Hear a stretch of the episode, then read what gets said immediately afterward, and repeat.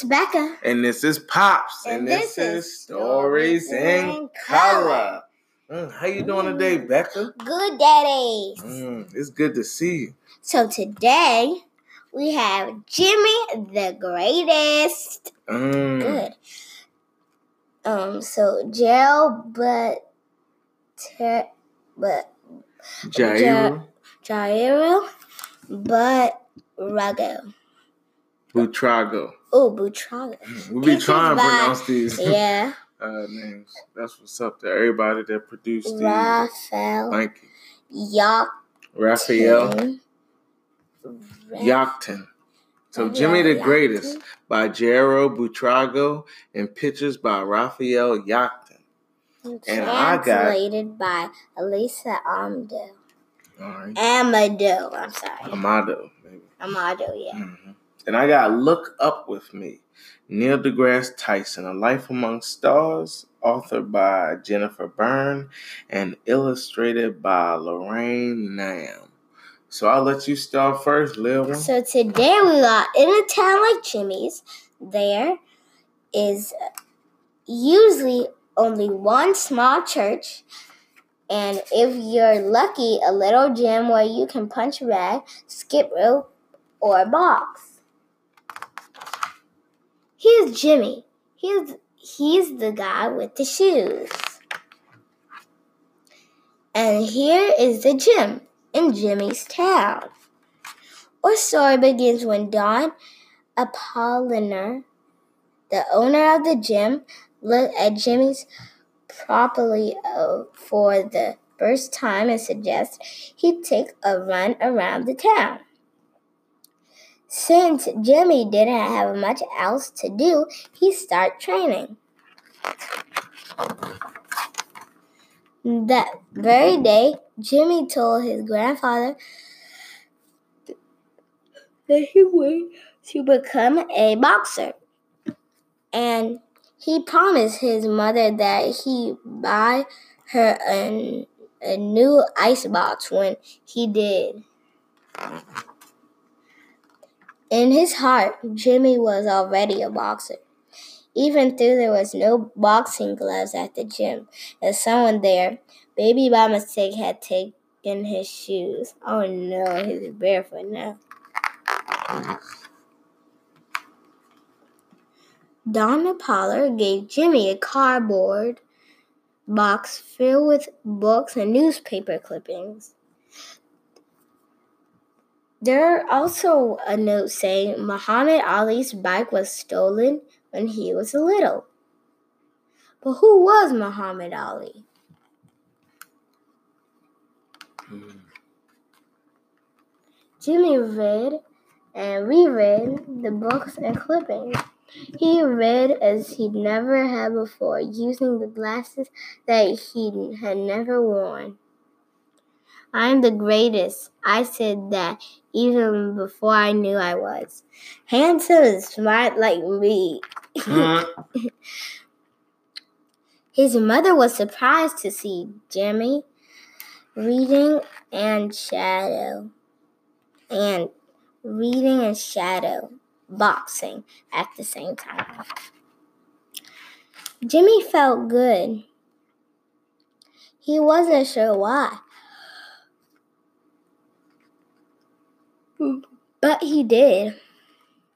He wasn't thinking about what he didn't have anymore.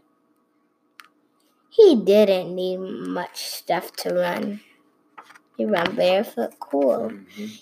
Now it's no one with shoes on, Mhm. Why nor to get others to follow along. He will kick people.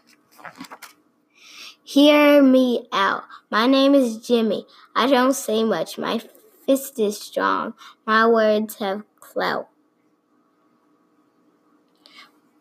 From my eyes to the sun shines free. If you take me on, I would knock you down. Listen to me. I'm the storm at sea. Mm. He, he knows how to run. It's that storm at sea right there.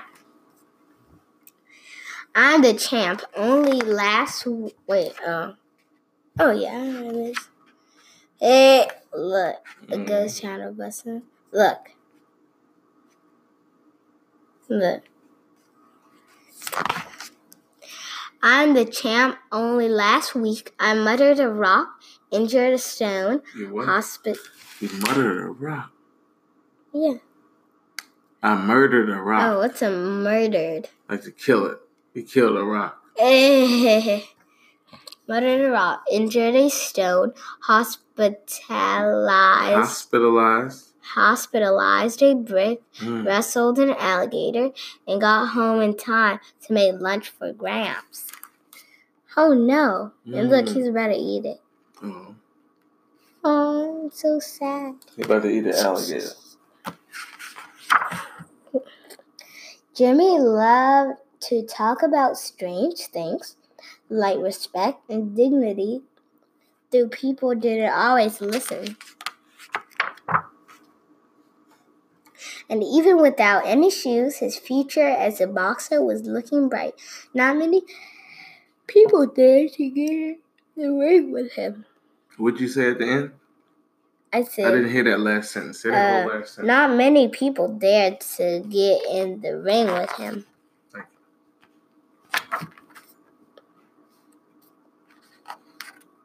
See, look, everyone like cheering for Jimmy. Young Jimmy. He knows how to get it though. You laying people out. But things changed. Donna Apal- Apolinar, like many people in town, had to go to the big city. That faraway place where there are boxing matches, gyms, and real jobs. Aw, he's like, you have to Mhm. leave. Now he has shoes on. At first, look, look at this. Mm, Uh, I know. Oh, he did have shoes. So, so he had didn't have shoes, but the other man did. It's kind of funny. Yeah, flips. Yep. Them, them. Okay. Jimmy was glad for Don Apolinar, though it wasn't easy to say. Though wasn't. Was it easy to say goodbye to his trainer, especially now that he realized how much he still had to learn? Hmm. He walked with him to the front, like how not to let him pass by. How to not let, him pass him by, how to not let what? like how not to let time pass him by. But he's fat. Oh, look, he got a big fish. He got um, alligator, a medium fish, and another medium.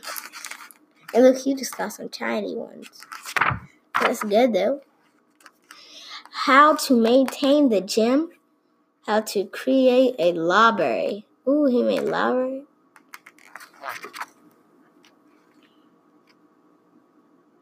Oh god, look. Maybe one day he'll get wait. Yeah, yes, in towns like Jimmy's, people often leave to make a new life. But for now, Jimmy is staying. Maybe Jimmy is staying. Maybe one day he'll get a match. Look, mm-hmm. look, he's on top. It's cute. Wait, where's the library though? Yeah, Right here. That's a church. Yeah. Mm. Listen to me. This is my town. There are donkeys, three sheep, and the great huge sea. There are no elegant houses or fancy things, but we're really great. We dance and we box, and we don't sit around waiting to go someplace else. Goodbye, my story's over. Remember my name between the sky and the sea. There's me, Jimmy. Jimmy the greatest. The Mm. end. I like that. Yeah, I liked it. like that. Oh, he. What are your thoughts on that? I liked like how like when he had to leave and he made a library when uh, Harriet called Apollinaire had to leave mm-hmm. and then mm-hmm. Jimmy made like a little because he tried to make it better. Yeah, so that's an important thing, Becky. And he got the ice box for his mom. Mm-hmm. So yeah. one of the, one of the things that I believe that you should try to do in life is when you get something and when you give it back to somebody, give it in better condition than when you got it. So what he was, he was introduced to boxing. He was introduced to boxing on this island. And yeah. what did he choose to do? He chose to make it better. so he was like, not only, yeah, he was like, not only am I going to do boxing, but I'm going to use it for reading purposes too, education, and hopefully that next generation will build onto it and make it better. You know? Like now, like mm-hmm. we have or bigger libraries. Exactly. It's like every every generation got a got a uh, ooh. Oh look, wait. We so we got a um we got a book that kind of speaks to that how to take things and make it better and how children's use of imagination can create and make things better. All right, so we're going to read the book this book is called Look Up With Me Neil deGrasse Tyson, A Life Among Stars, again by Jennifer Berne and illustrated by Lorraine Ham. Real quick, I'm going to read the introduction. Most grown ups have forgotten what it was like to be a kid. Some don't remember on purpose, hurrying life along as fast as they can. For others, memories of being a kid simply faded from view. I'm a full grown grown up. In fact, I'm so grown up that I have grown up kids of my own, but I still feel like a kid. I felt like a kid my entire life. Why? Because I'm a scientist. Scientists are kids who never lost their natural childhood curiosity about the world. Kids who lose that curiosity usually around middle school, become normal adults. The kids who retain that curiosity eventually become scientists, either in their hearts or in their professions. Like you. so even as you grow older, never stop being a kid. This will guarantee that the world, even the universe itself, becomes and remains your playground for curiosity. That was by Neil deGrasse Tyson. All right, let's get into the book. On an autumn afternoon in 1958 in the city of New York, on the third planet from the sun in the Milky Way galaxy, a little baby was born.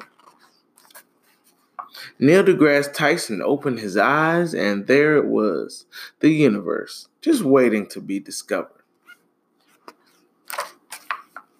At first, Neil's world was small. His building blocks and little books, his yo yos and gyroscopes. During the days, Neil went to school, to the park, and to the museums. At night, he looked out the window of his apartment building and saw other things streets and street lights. And here and there, small bits of sky until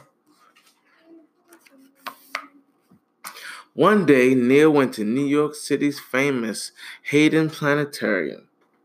As he sat beneath the high arch of the theater, out went the lights and Shazam, wowza, Neil's mind was launched into outer space. In a single instant, his world expanded a hundred times, a thousand times, even more. Projected on the huge dome above his head was the night sky with countless thousands of stars. A gigantic, spectacular, beautiful cosmos Neil never knew existed. And in that moment, his life was changed forever. Yeah. Neil started reading everything he could about planets, moons, and stars. He wondered where comets come from. What make galaxies spin? And how big is outer space? He learned the word astrophysicist, the kind of scientist who studies all those things. The kind of scientist he wanted to become someday. Neil pasted glow in the dark stars all over his ceiling in the shapes of the constellations. At night, with the lights out, it felt as though his bed were floating in the huge magnificence of space.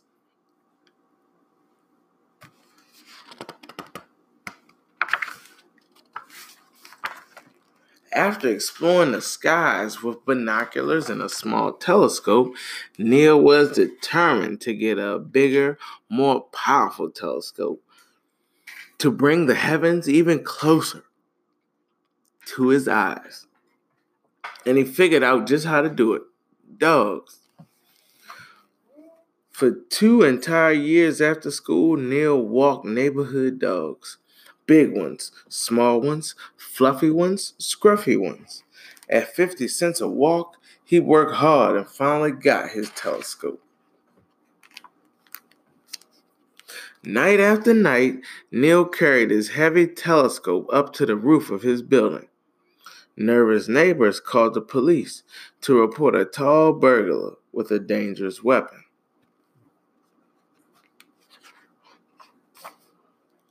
When the officers arrived, Neil explained it was a telescope and showed them the beauty of his favorite planet.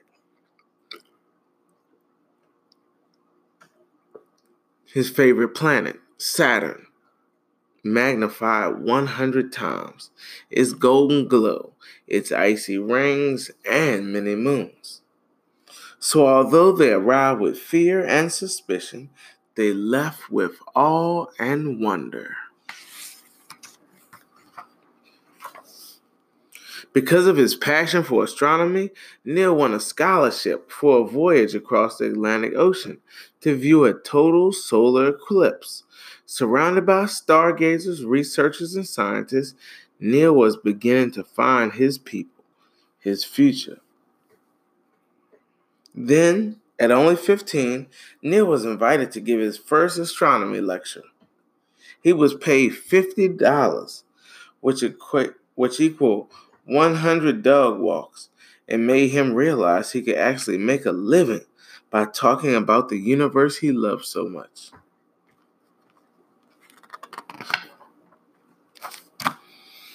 In college and graduate school, Neil's mind traveled further than it ever had before, flying into outer space with runaway stars, diving into the cores of black holes, and leaping from galaxy to galaxy. And when Neil wasn't being his cosmic self, he enjoyed being his dancing self, his wrestling self, his picture taking self, or most of all, his laughing self.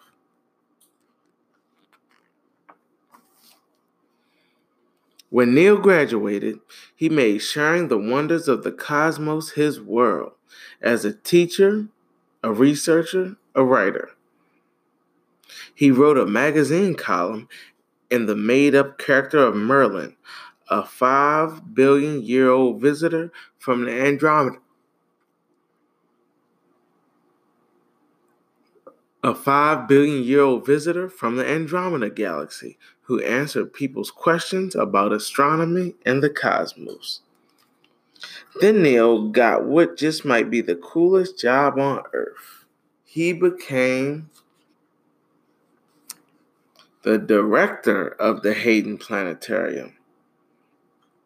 In the very place that expanded Neil's world so many years before, it became his turn to expand ours.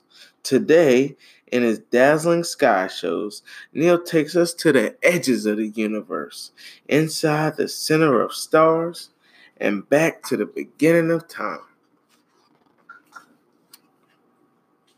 Not only does Neil bring us to the stars in the sky, and but through books and tours, TV and radio shows, he has become a star himself, right here on Earth, a superstar of science, shining his bright light on the secrets of the universe. Amazing. Amazing. I love space. I want to be an astronaut, go to the moon, and come back. And then tell us about it. You gonna tell me about it when you come back? Mm, Cause I ain't going up there. I'm, gonna ask my sister if she would come with me. A word. We're gonna be Alright. back flips and front flips in the spaceship. Okay. Neil believes everyone should have their mind blown at least once a day, and he does his best to make sure that happens. Ooh. The wonders of the universe are always with Neil, day and night. At the beach, Neil thinks about the 8 minutes and 20 seconds that sunbeams take traveling through space at the speed of light to land on his nose and toes to warm his earthly body. You hear that? 8 minutes and 20 seconds a Eight sunbeam minutes. takes. In 20 seconds. From going from the tip of that sun to the tip of your nose. Into the tomato. Mhm. Oh, that's amazing. When Neil sees stars through the window at night, he thinks about how their light took thousands of years to get there, and thinks that there are newborn stars whose light won't get to Earth for a thousand or more years in the future. But that's like amazing. It is invisible stars for now. Then he closes his eyes and goes to sleep in his beloved cosmos. Dang, that What's is Cosmos. cosmos. That's like the universe, the everything. When you're looking out that that, that window, when you're looking out that door. I only wanted like As- a house that's like see through. As much as Neil loves the amazing facts of the universe, he is also fascinated by the mysteries and the unknowns, the just beginning to be knowns and the barely knowns, the mysterious pull of invisible dark matter, the push of dark energy, expanding our universe, ever larger, ever faster, the wormholes, the faster than light passageways, What is a through space and through time. All the mind blowing secrets that will be explored by the next generation of scientists and the next, perhaps by you. I'm not 100% sure what a wormhole is, but I believe it's it got something to do with like a like a vacuum. Yeah, it's like a, va- a black hole. That's what I believe. I'm not sure though. Yeah, we'll, we'll, we'll find out. We'll research it. One simple wish Neil has for the future is that all of us, every person on earth, go outside at night and look up, look up, look up at the moon, stars, and planets.